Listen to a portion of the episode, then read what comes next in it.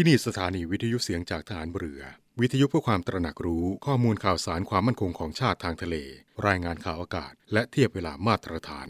จากนี้ไปขอเชิญรับฟังรายการ นาวีสัมพันธ์ครับ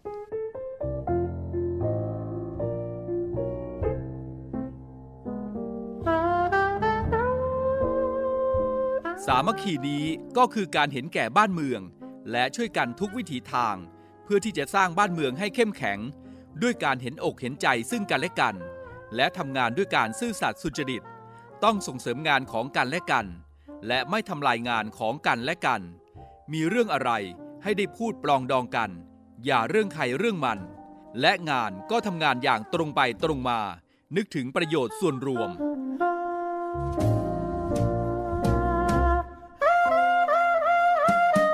พระราชดำรัส พระบาทสมเด็จพระบรมชนากาธิเบศร มหาภูมิพล อดุยเดชมหาราช บรมนาถบพิตรพระราชทานในพิธีประดับยศในตำรวจชั้นในพล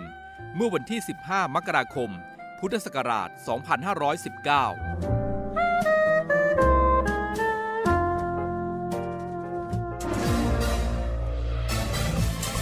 คุณกำลังฟังเสียงจากฐานเรือ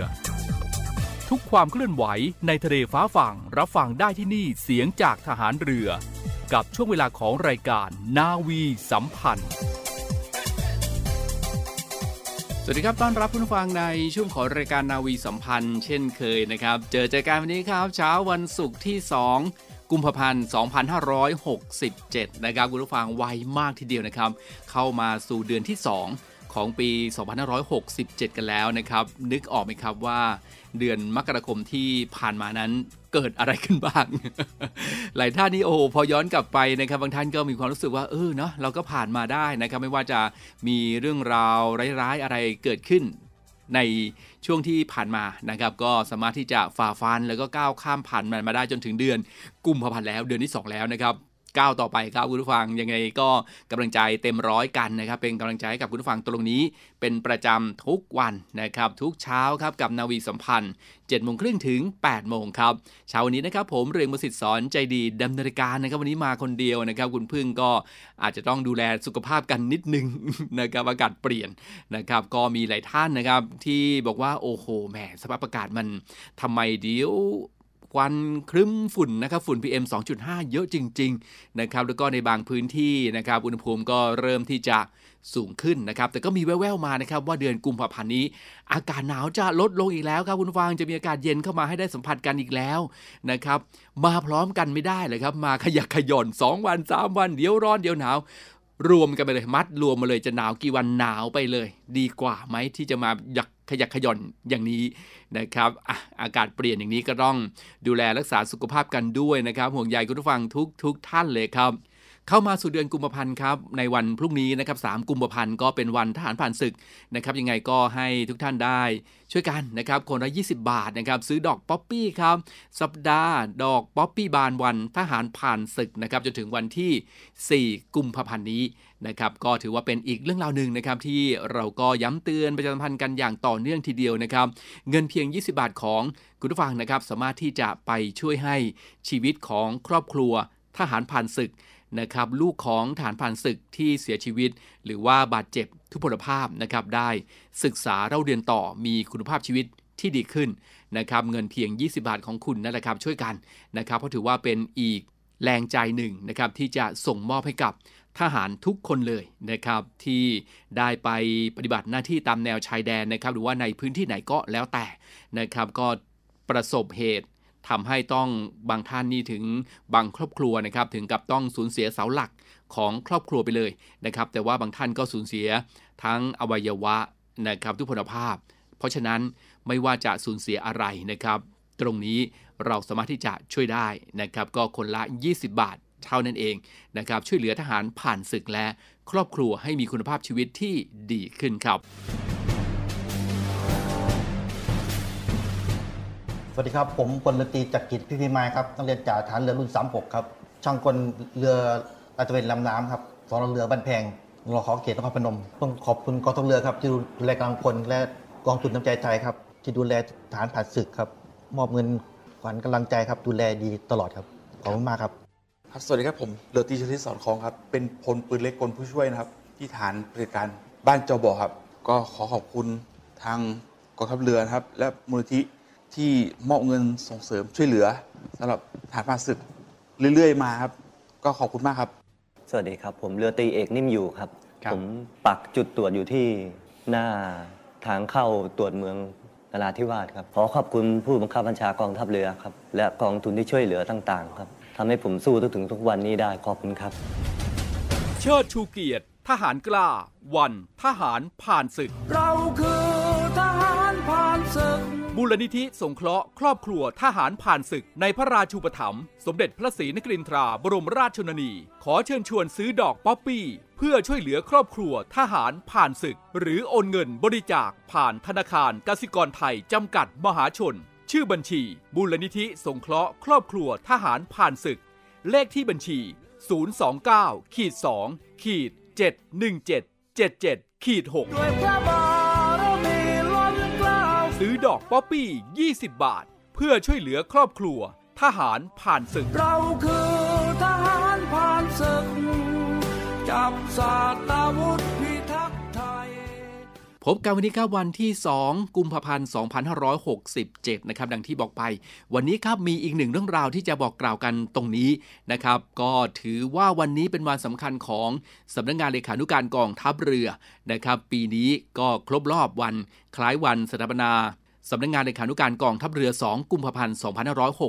2567 นะครับ เรื่องราวของสำนักงานเลขานุการกองทัพเรือจะมีอะไรที่น่าสนใจและมีหน้าที่มีภารกิจอะไรกันบ้าง ไปติดตามกันได้ครับกับพันจ่าเอก อดิศรจันทร์ธนวัฒน์ในช่วงนี้ครับ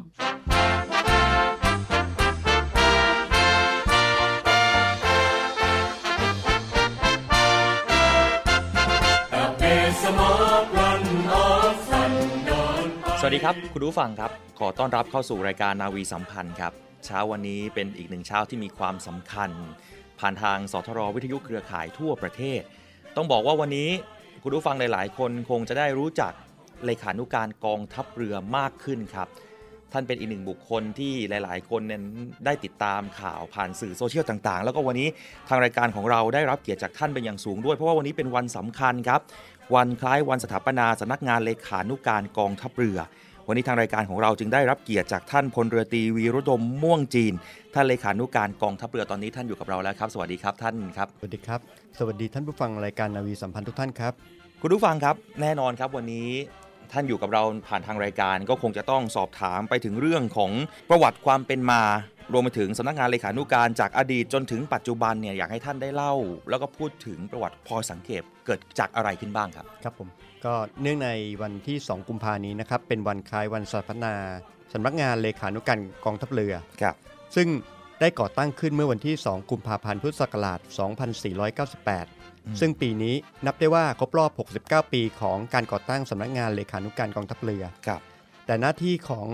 สำนักงานเลขานุการกองทัพเรือครับได้มีมาพร้อมกับกิจการฐานเรือ แต่ว่าเป็นชื่ออื่นๆครับอืมแต่ แล้วก็มีหน้าที่แปรเปลี่ยนไปตามยุคสมัยครับเช่นในสมัยอดีตนะครับก็มีกรมปลัดฐานเรือครัสบภากองทัพเรืออืมจนกระทั่งเมื่อวันที่ 2 กุมภาพันธ์พุทธศักราช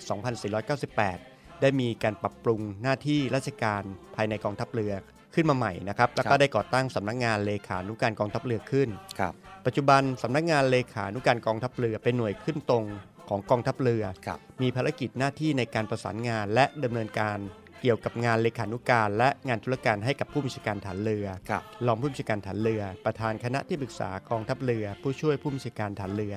เสนาธิการฐานเรือ และผู้ดำรงตำแหน่งอื่นๆ ตามที่ผู้บัญชาการฐานเรือมอบหมายครับนอกจากนั้นนะครับก็ยังเอ่อดำเนินงานและประสานงานเกี่ยวกับการส่งเสริมภาพลักษณ์และการประชาสัมพันธ์ของกองทัพเรือ ก็จึงถือได้ว่าเป็นหน่วยงานที่จะช่วยให้การปฏิบัติงานต่างๆ ของผู้บังคับบัญชาระดับสูงของกองทัพเรือเป็นไปด้วยความเรียบร้อยราบรื่น รวมทั้งยังดำเนินการเกี่ยวกับการนำเสนอภาพลักษณ์ของกองทัพเรือผ่านสื่อต่างๆ ไปสู่สายตาประชาชนครับเพื่อจะได้มีความเข้าใจ ที่ดียิ่งขึ้น เกี่ยวกับภารกิจและบทบาทของกองทัพเรือนะครับในการปฏิบัติหน้าที่เพื่อดำรงรักษาความมั่นคงของชาติครับรักษาผลประโยชน์ของชาติทางทะเล และการช่วยเหลือประชาชนครับครับดูจากประวัติความเป็นมาเนี่ย69 ปี ถือว่ายาวนานมาอย่างสูงเลยนะฮะแล้วก็ที่สำคัญเนี่ยบทบาทแล้วก็หน้าที่เนี่ยที่เห็นได้ชัดก็คือ ดูแลเรื่องของภาพลักษณ์ของกองทัพเรือเป็นอีกหนึ่งส่วนที่สำคัญด้วยอยากจะสอบถามฮะกว่า 69 ปีที่ผ่านมาภารกิจหน้าที่เนี่ยมันมีหลากหลายเยอะเหลือเกินนะฮะท่านครับ ท่านได้มีการแบ่งสายงานในการบังคับบัญชาในการรับผิดชอบในเรื่องนี้ยังไงบ้างครับครับในส่วนของสำนักงานเลขานุการกองทัพเรือนะครับก็ตามอ่าพระราชบัญญัติจัดระเบียบกระทรวงกลาโหมนะครับก็ครับแบ่งงานของสำนักงานเลขานุการกองทัพเรือออกเป็น 2 กอง 1 แผนกนะครับก็คือมีกองแรกนะครับคือกองเลขานุการมีหน้าที่วางแผนและดำเนินงานเกี่ยวกับงานเลขานุการ กิจการที่เกี่ยวข้องกับการประชุม การรับรองการบริการ และการรักษาความปลอดภัยเกี่ยวกับเอกสาร สถานที่ทำงานของผู้ข้าบัญชาระดับสูงครับที่กล่าวไปแล้วนะครับครับรวมทั้งเอ่อท่านอื่นๆ ตามที่ผู้บัญชาการฐานเรือมอบหมาย และอีกกองหนึ่งนะครับ ก็คือกองประชาสัมพันธ์ครับมีหน้าที่เกี่ยวกับการประสานงานกำกับการและดำเนินการเกี่ยวกับการส่งเสริมภาพลักษณ์การประชาสัมพันธ์ของกองทัพเรือและผู้บัญชาการระดับสูงครับอืมนอกจากนั้นก็ยังเอ่อ ดำเนินการในเรื่องการส่งเสริมภาพลักษณ์ให้กับท่านอื่นๆนะครับตามที่ผู้บัญชาการฐานเรือมอบหมาย รวมทั้งยังดำเนินการเกี่ยวกับการเป็นศูนย์รวมในด้านการประชาสัมพันธ์ของกองทัพเรือตลอดจนการฝึกและศึกษาวิชาการตามที่ได้รับมอบหมายครับครับสำหรับแผนกสุดท้ายก็คืออ่าแผนกธุรการคมีรับหน้าที่ดำเนินการเกี่ยวกับการธุรการการสารบัญ การกำลังพล การรักษาความปลอดภัย การส่งกำลังบำรุง และการบริการของสำนักงาน ต่างๆนะครับทั้งของผู้บัญชาและก็ทั้งของสำนักงานเลขานุการกองทัพเรือครับครับ ก็ในส่วนอ่าการแบ่งส่วนราชการของสำนักงานเลขานุการกองทัพเรือก็จะเห็นได้ว่านะครับงานที่มีดำการดำเนินการเนี่ยทั้งงานทางด้านเลขานุการอืมก็จะมีกองเลขานุการเป็นผู้รับผิดชอบนะครับครับในส่วนของการดำเนินการเกี่ยวกับการประชาสัมพันธ์นั้น ก็จะมีกองประชาสัมพันธ์เป็นผู้รับผิดชอบครับโดยมีแนวทางในการประชาสัมพันธ์ ให้ข้าราชการและประชาชนได้รับทราบข้อมูลข่าวสารเกี่ยวกับการปฏิบัติงานของ ผู้บังคับบัญชาระดับสูงของกองทัพเรือนะครับครับและนอกจากนั้นนะครับก็เพื่อที่จะให้ประชาชนทั่วไปนะครับได้รับทราบในการปฏิบัติภารกิจหลักต่าง ๆ ของกองทัพเรือ ไม่ว่าจะเป็นเรื่องของการเตรียมกำลังทางเรือให้พร้อมเพื่อการครับป้องกันประเทศ การรักษาผลประโยชน์ของชาติทางทะเล การช่วยเหลือประชาชนที่ประสบภัยนะครับให้เป็นไปด้วยความรวดเร็วถูกต้องทันเวลาครับครับจะเห็นได้ว่ามี 2 กองที่มีความสำคัญนะฮะกองแรกคือกองเลขานุการ ก็คือดูแลในเรื่องของท่านผู้บัญชาระดับสูงกองทัพ อีกหนึ่งเรื่องคือกองประชาสัมพันธ์ที่คอยดูแลภาพลักษณ์ของกองทัพเรือถือเป็นบทบาทที่สำคัญ แล้วก็ณตอนนี้เนี่ยนะฮะหลายๆคนพี่น้องประชาชนที่เห็นแวดวงของ สื่อสารของทหารเรือเราเนี่ยจะเห็นได้ว่ากองเลขานุการนั้นมีบทบาทเป็นอย่างสูงมากๆนะครับ มากันต่อ 5 ปีนี้หลายๆ คนคงอยากจะรู้ว่ากิจกรรมในปีนี้เกิดอะไรขึ้นบ้างของปีนี้รวมไปถึงความพิเศษของกิจกรรมในเนื่องในวันสถาปนาของสำนักงานเลขานุการกองทัพเรือปีนี้มีอะไรบ้างครับท่านครับ ครับผมก็เนื่องในวันคล้ายวันสถาปนาหน่วยนะครับครบรอบปีที่ 69 ในปีนี้นะครับ ก็ในส่วนของอ่าสำนักงานเลขานุการกองทัพเรือก็ดำเนินการอ่าตามแนวทางที่อดีตผู้กำกับชาของสำนักงานเลขานุการกองทัพเรือได้ดำเนินการมาอย่างต่อเนื่องนะครับ ก็จะมีพิธีการหลักก็จะแบ่งเป็น 2 ส่วนครับครับส่วนแรกก็เป็นเรื่องของการบวงสรวงสิ่งศักดิ์สิทธิ์ในพื้นที่กองบัญชาการกองทัพเรือพระราชวังเดิม ซึ่งเป็นที่ตั้งของสำนักงานเลขานุการกองทัพเรือนะครับครับที่สำคัญก็คือศาลสมเด็จพระเจ้าตากสินครับแล้วก็อ่าสิ่งศักดิ์สิทธิ์ต่างๆนะครับครับแล้วก็ในส่วน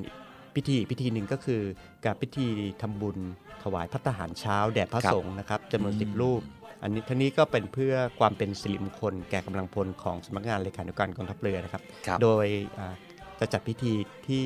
ห้องนิทรรศการอาคารกองบัญชาการกองทัพเรือพระราชวังเดิมครับครับ แน่นอนฮะผมเชื่อว่าวันนี้หลาย ๆ คนที่ติดตามรับฟังรายการนาวีสัมพันธ์ของเราเนี่ยนะครับคงจะได้รู้ข้อมูลข่าวสารของสำนักงานเลขานุการกองทัพเรือเป็นอย่างดียิ่งแล้วนะฮะ แน่นอนครับ หน่วยงานที่อยู่ใกล้ชิดท่านผู้บังคับบัญชา หน่วยงานที่ดูแลภาพลักษณ์ของกองทัพเรือที่เราได้เห็นให้กับพี่น้องประชาชน ตามนโยบายท่านผู้บัญชาการทหารเรือวันนี้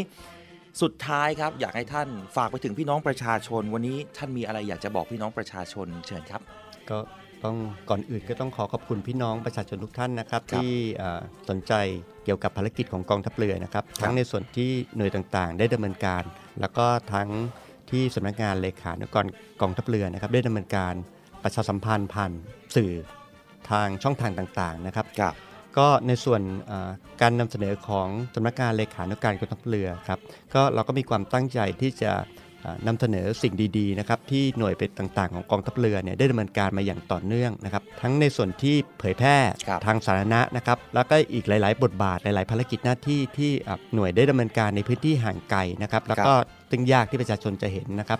ก็ในส่วนเนี้ยก็เป็นความตั้งใจของสำนักงานเลขานุการกองทัพเรือนะครับที่อยากจะนำเสนอให้พี่น้องประชาชนได้รับทราบ ซึ่งท่านสามารถติดตามข่าวสารของกองทัพเรือได้นะครับทางแพลตฟอร์มต่างๆ ไม่ว่าจะเป็น ทาง TikTok Royal Thai Navy PR นะครับเว็บไซต์กองทัพเรือนะครับ navy.mi.th และเพจ Facebook กองประชาสัมพันธ์สำนักงงานเลขานุการกองทัพเรือครับ และที่สำคัญที่จะขาดไม่ได้ก็คือ ผมขอขอบคุณข้าราชการทหารลูกจ้าง และพนักงานราชการทุกนายของสำนักงานเลขานุการกองทัพเรือนะครับที่ได้ร่วมแรงร่วมใจเป็นบัตรหน้าที่ที่ได้รับมอบหมายให้สำเร็จลุล่วงไปด้วยดีมาโดยตลอดครับครับคุณผู้ฟังฮะวันนี้เราได้เห็นแล้วนะครับ กว่า 69 ปีที่สำนักงานเลขานุการกองทัพเรือเดินทางมาถึงวันนี้ กว่า 69 ปีที่ทำเพื่อพี่น้องประชาชน และเป็นไปตามนโยบายท่านผู้บัญชาการทหารเรือที่ต้องการให้พี่น้องประชาชนนั้นอยู่ แล้วก็มีความสุข อยู่เคียงข้างกับพี่น้องประชาชน เป็นกองทัพเรือที่พี่น้องประชาชนทุกคนภาคภูมิใจครับ วันนี้ทางรายการต้องขอขอบพระคุณพลเรือตรีวีรุดมม่วงจีนครับท่านเลขานุการกองทัพเรือที่ให้เกียรติกับรายการนาวีสัมพันธ์นะครับส่วนในโอกาสหน้าในครั้งหน้านะครับถ้าหากว่ามีภารกิจไหน ที่อยากจะมาร่วมประชาสัมพันธ์ และดำเนินงานประชาสัมพันธ์กันต่อไปสทรของเรายินดีต้อนรับท่านอยู่เสมอนะครับขอขอบพระคุณและสวัสดีครับ สวัสดีครับ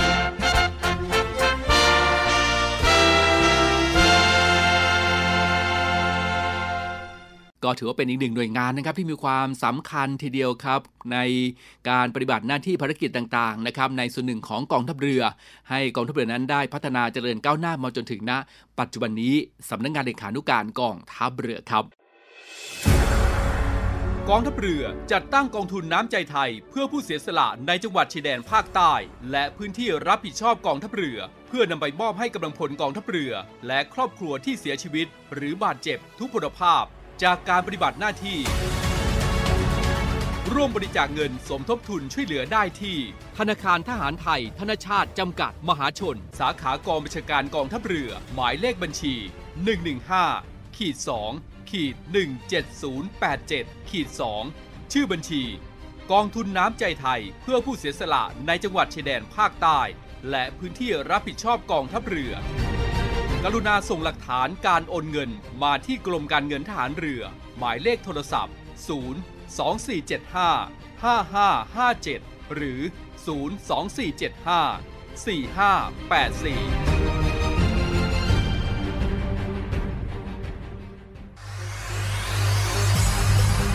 การทุจริตคอร์รัปชันเป็นภัยคุกคามต่อความมั่นคงของชาติ มาร่วมสร้างความใสสะอาด ปลอดจากพฤติกรรมการทุจริตประพฤติมิชอบ สร้างความโปร่งใส และประสิทธิภาพของกระบวนการทำงานในกองทัพเรือ เพื่อให้ข้าราชการและลูกจ้างของกองทัพเรือ ประพฤติปฏิบัติงาน โดยเน้นผลงานการมีคุณภาพ ความซื่อสัตย์สุจริต และการมีจิตสำนึกในทางที่ดี เพื่อให้ข้าราชการกองทัพเรือมีเกียรติและศักดิ์ศรี มีความภูมิใจ มีขวัญและกำลังใจในการทำงาน เพื่อให้กองทัพเรือมีภาพลักษณ์ที่ดีจนเป็นที่ยอมรับชื่นชม เชื่อถือศรัทธา พึงพอใจ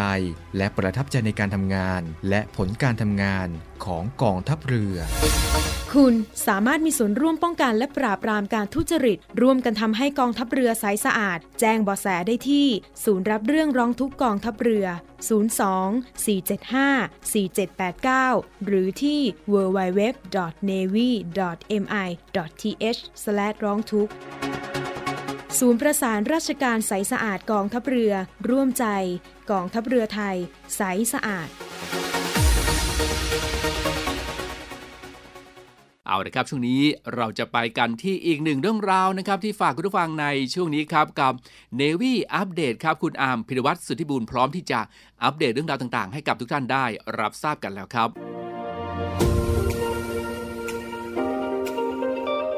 Navy อัปเดต กับพีรวัตรสุทธิบุญสวัสดีครับคุณผู้ฟังครับ วันนี้อยู่กับผมพีรวัตรสุทธิบุญครับ กลับมาพบกับคุณผู้ฟังยังคงมีเรื่องราวสถานการณ์เหตุการณ์ต่าง ๆ ที่เกิดขึ้น เรื่องราวที่น่าสนใจก็จะมาฝากคุณผู้ฟังให้ได้รับฟังกันอีกเช่นเคยครับเริ่มกันที่ข่าวแรกในเรื่องของสารโลกที่ได้มีการสั่งอิสราเอลให้ยับยั้งในการฆ่าล้างเผ่าพันธุ์ในฉนวนกาซาซึ่งต้องบอกว่ามีเหยื่อทะลุไปกว่า 2.6 หมื่นศพ BBC และ AFP ได้มีการรายงานว่าศาลยุติธรรมระหว่างประเทศหรือว่า ICJ หรือว่าศาลโลกในกรุงเฮกประเทศเนเธอร์แลนด์ ได้มีการออกมาตรการในการสั่งอิสราเอลให้ยับยั้งทุกการกระทำที่อาจจะก่อให้เกิดการฆ่าล้างเผ่าพันธุ์ในฉนวนกาซาโดโดยหลังจากที่ทางการแอฟริกาใต้ได้มีการยื่นคำร้องความยาวกว่า 84 หน้าต่อศาลยุติธรรมระหว่างประเทศ เมื่อต้นเดือนมกราคมที่ผ่านมา โดยมีการกล่าวหาว่าอิสราเอลกำลัง ก่อการฆ่าล้างเผ่าพันธุ์ชาวปาเลสไตน์และเป็นการเรียกร้องให้ศาลใช้อำนาจสั่งให้อิสราเอล ระงับการเข็นฆ่าผู้บริสุทธิ์ในทันที ซึ่งอย่างไรก็ตามแม้ว่าคำตัดสินจะมีผลผูกพันทางกฎหมาย แต่ในการบังคับใช้นั้นต้องบอกว่ามีขอบเขตจำกัด เช่นเดียวกับในฝั่งของกรณีที่รัสเซียสารโลกก็ได้มีคำสั่งเมื่อเดือนมีนาคมในปี 2565 ให้รัสเซียนั้นระงับการลุกรานยูเครนโดยทันที แต่รัสเซียนั้นก็ยังคงเพิกเฉยต่อคำสั่งของศาลซึ่งการตัดสินโดยคณะผู้พิพากษาทั้งหมด 17 คน เป็นผู้พิพากษาถาวร 15 คน และผู้พิพากษาจากแอฟริกาใต้กับอิสราเอลฝ่ายละ 1 คน จะพิจารณาใน 2 ประเด็นหลัก โดยคำร้องของแอฟริกาใต้นั้น ต่ออิสราเอลก็ที่สามารถดำเนินการภายใต้อนุสัญญาว่าด้วยการป้องกัน และการลงโทษความผิดอาญาฐานฆ่าล้างเผ่าพันธุ์ ที่สมัชชาใหญ่แห่งสหประชาชาติ มีมติรับรองเมื่อปี 2491ซึ่งอิสราเอลและแอฟริกาใต้ก็ต่างมีการให้สัตยาบานแก่อนุสัญญาในครั้งนี้ ส่วนในประการที่ 2 ก็คือในเรื่องของการพิจารณาว่ามีความเสี่ยงที่เป็นไปได้ของความเสียหายที่ไม่อาจแก้ไขได้ต่อชาวปาเลสไตน์ในฉนวนกาซาหรือไม่ หากปฏิบัติการทางทหารของอิสราเอลยังคงเดินหน้าต่อไป ส่วนการตัดสินข้อกล่าวหาในเรื่องของการฆ่าล้างเผ่าพันธุ์ก็มีการคาดว่าอาจจะต้องใช้เวลานานหลายปีส่วนในด้านของอิสราเอลก็ได้มีการตอบโต้ในเรื่องของข้อกล่าวหาในการฆ่าล้างเผ่าพันธุ์ว่าเป็นการบิดเบือนความจริง พร้อมกับมีการย้ำว่าอิสราเอลมีสิทธิ์ที่จะปกป้องตัวเอง และการกิจการทางทหารพุ่งเป้าไปยังฮามาสไม่ใช่พลเรือนชาวปาเลสไตน์ และก็มีการขอให้ศาลนั้นยกฟ้องส่วนในขณะที่สถานการณ์ในการประทะต้องบอกว่ายืดเยื้อนานกว่า 3 เดือน นับตั้งแต่กองกำลังฮามาสได้มีการโจมตีอิสราเอลเมื่อวันที่ 7 ตุลาคม 2566 ก่อนที่จะนำไปสู่ภารกิจในการปราบปรามฮามาสในกาซาอย่างหนัก ส่งผลให้มีผู้เสียชีวิตรวมกันกว่า 27,380 ราย โดยเป็นเหยื่อในอิสราเอลกว่า 1,300 ราย และเหยื่อในฉนวนกาซา26,083 ราย ส่วนใหญ่นั้นเป็นผู้หญิงและเด็ก ส่วนอีกหนึ่งเรื่องครับในวันนี้เป็นในเรื่องของศาลเมียนมาที่ได้มีการสั่งประมูลคฤหาสน์ขององซานซูจีฟรัตเตอร์และ Straits Times ได้มีการรายงานว่าศาลรัฐบาลทหารเมียนมาได้มีการสั่งให้ประมูลบ้านในนครย่างกุ้ง ของนางองซานซูจี อดีตที่ปรึกษาแห่งรัฐ ผู้นำรัฐบาลพลเรือนที่เคยพักอาศัยอยู่ในช่วงถูกกักบริเวณเป็นเวลานานถึง 15 ปี โดยได้มีการตั้งราคาเริ่มต้นการประมูลไว้ที่ 90 ล้านดอลลาร์สหรัฐ หรือว่าประมาณกว่า 3,200 ล้านบาทโดยในขณะที่แหล่งข่าวก็ได้มีการเปิดเผยว่าศาลได้มีการสั่งให้การจัดการประมูลบ้านของนางซูจี ภายในวันที่ 20 มีนาคมที่จะถึงนี้ ดยรายงานมีการระบุว่านางสุจีได้มีการถูกกักบริเวณในบ้านพักสไตล์โคโลเนียลริมทะเลสาบอินยา จนถึงปี 2555 หลังจากที่ได้รับอิสรภาพ จึงได้มีการย้ายไปพักในกรุงเนปิดอร์เพื่อเป็นการอำนวยความสะดวกในการทำงานที่สภา ซึ่งประคุณทั่วโลกนะครับผู้ฟังก็ต่างที่จะมีการจดจำภาพที่นางสุจีนั้น ยืนอยู่หลังประตูบ้าน และมีการกล่าวปราศัยกับผู้สนับสนุนที่เบียดเสียด ในเมืองอย่างหนาแน่นอยู่หน้าบ้าน นอกจากนี้เองก็ถือว่ายังเป็นสถานที่ในการพบปะบุคคลสำคัญระดับโลกรวมไปจนถึงนายบารักโอบามา อดีตประธานาธิบดีสหรัฐอเมริกา และนายฮิลลารีคลินตันอดีตรัฐมนตรีว่าการกระทรวงการต่างประเทศของสหรัฐอีกด้วย เนวี่อัปเดตกับพีรวัตรสุทธิบุญ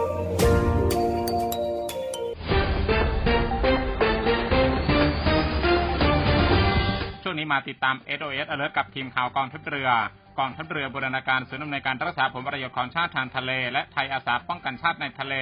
รับแจ้งข้อมูลข่าวสาร หากพบเห็นเรือประมงต่างชาติลุกล้ำน่านน้ำการกระทำผิดกฎหมายในทะเล เหตุด่วนเหตุร้าย หรือต้องการความช่วยเหลือสามารถโทรได้ที่ 1696 พร้อมเชิญชวนสมาชิกไทยอาสาป้องกันชาติในทะเล เข้ากลุ่มไลน์ทสปชในทะเลแจ้งข่าวสาร เพื่อรับทราบหรือแจ้งข่าวสารสำคัญ คุณผู้ฟังสามารถติดตามรับฟังการแจ้งเตือนภัยได้ใน SOS Alert ครับ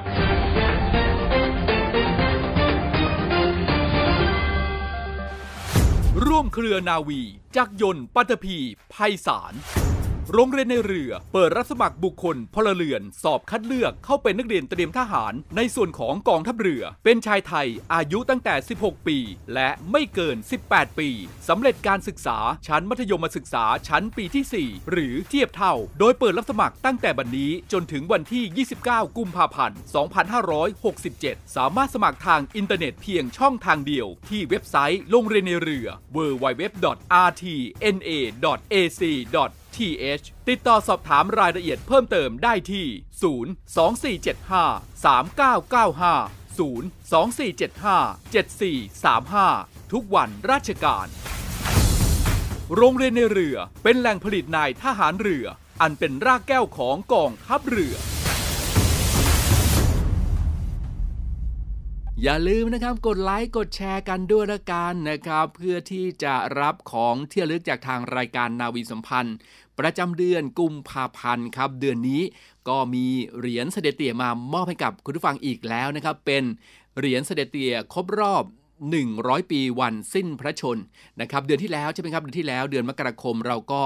มอบเหรียญ100 ปีวันคล้ายวันสิ้นพระชนของเสด็จเตี่ยซึ่งก็ จัดสร้างโดยมูลนิธิราชสกุลอาภากร ในพลเรือเอกพระเจ้ารงเธอกรมหลวงชุมพรเขตอุดมศักดิ์นะครับเดือนกุมภาพันธ์ครับ ก็จะเป็นเหรียญ 100 ปี ครบรอบวันคล้ายวันสิ้นพระชนของเสด็จเตี่ยนะครับ แต่เป็นเหรียญที่จัดสร้างโดยมูลนิธิหาดทรายลีนะครับมูลนิธิ กรมหลวงชุมพรหาดทรายลีครับก็มีความสวยงามมีความขลังอีกรูปแบบหนึ่งนะครับ เข้ามาดูภาพกันได้นะครับ เดี๋ยวเราจะโชว์ภาพให้เดี๋ยวพรุ่งนี้นะครับ จะนำภาพมาโชว์ให้กับคุณฟังได้ รับชมกันนะครับ เป็นเหรียญทองแดงนะครับ มอบให้กับคุณฟัง1เหรียญนะครับ กดไลค์กดแชร์นะครับ แล้วก็คอมเมนต์เข้ามาว่าทำไมถึงอยากได้เหรียญของเรานะครับ แล้วเราจะส่งไปให้สิ้นเดือนมาลุ้นกัน ใครจะได้เป็นเจ้าของครับ เอาละครับวันนี้หมดเวลาแล้วนะครับ คงต้องล่ำลาคุณผู้ฟังด้วยเวลาเพียงเท่านี้นะครับ ผมเรื่องมสิทธิ์สอนใจดีครับ ดูแลสุขภาพนะครับ สุขภาพกาย สุขภาพใจและก็สุขภาพเงิน ต้นเดือนกันนะครับ ใช้เงินเดือนให้ครบเดือนแล้วกัน ถือว่าเก่งแล้วนะครับในช่วงนี้ยังไงก็มีความสุขทุกทุกท่าน พบกันใหม่ในเช้าวันพรุ่งนี้นะครับ วันนี้ลากันไปก่อนครับ สวัสดีครับ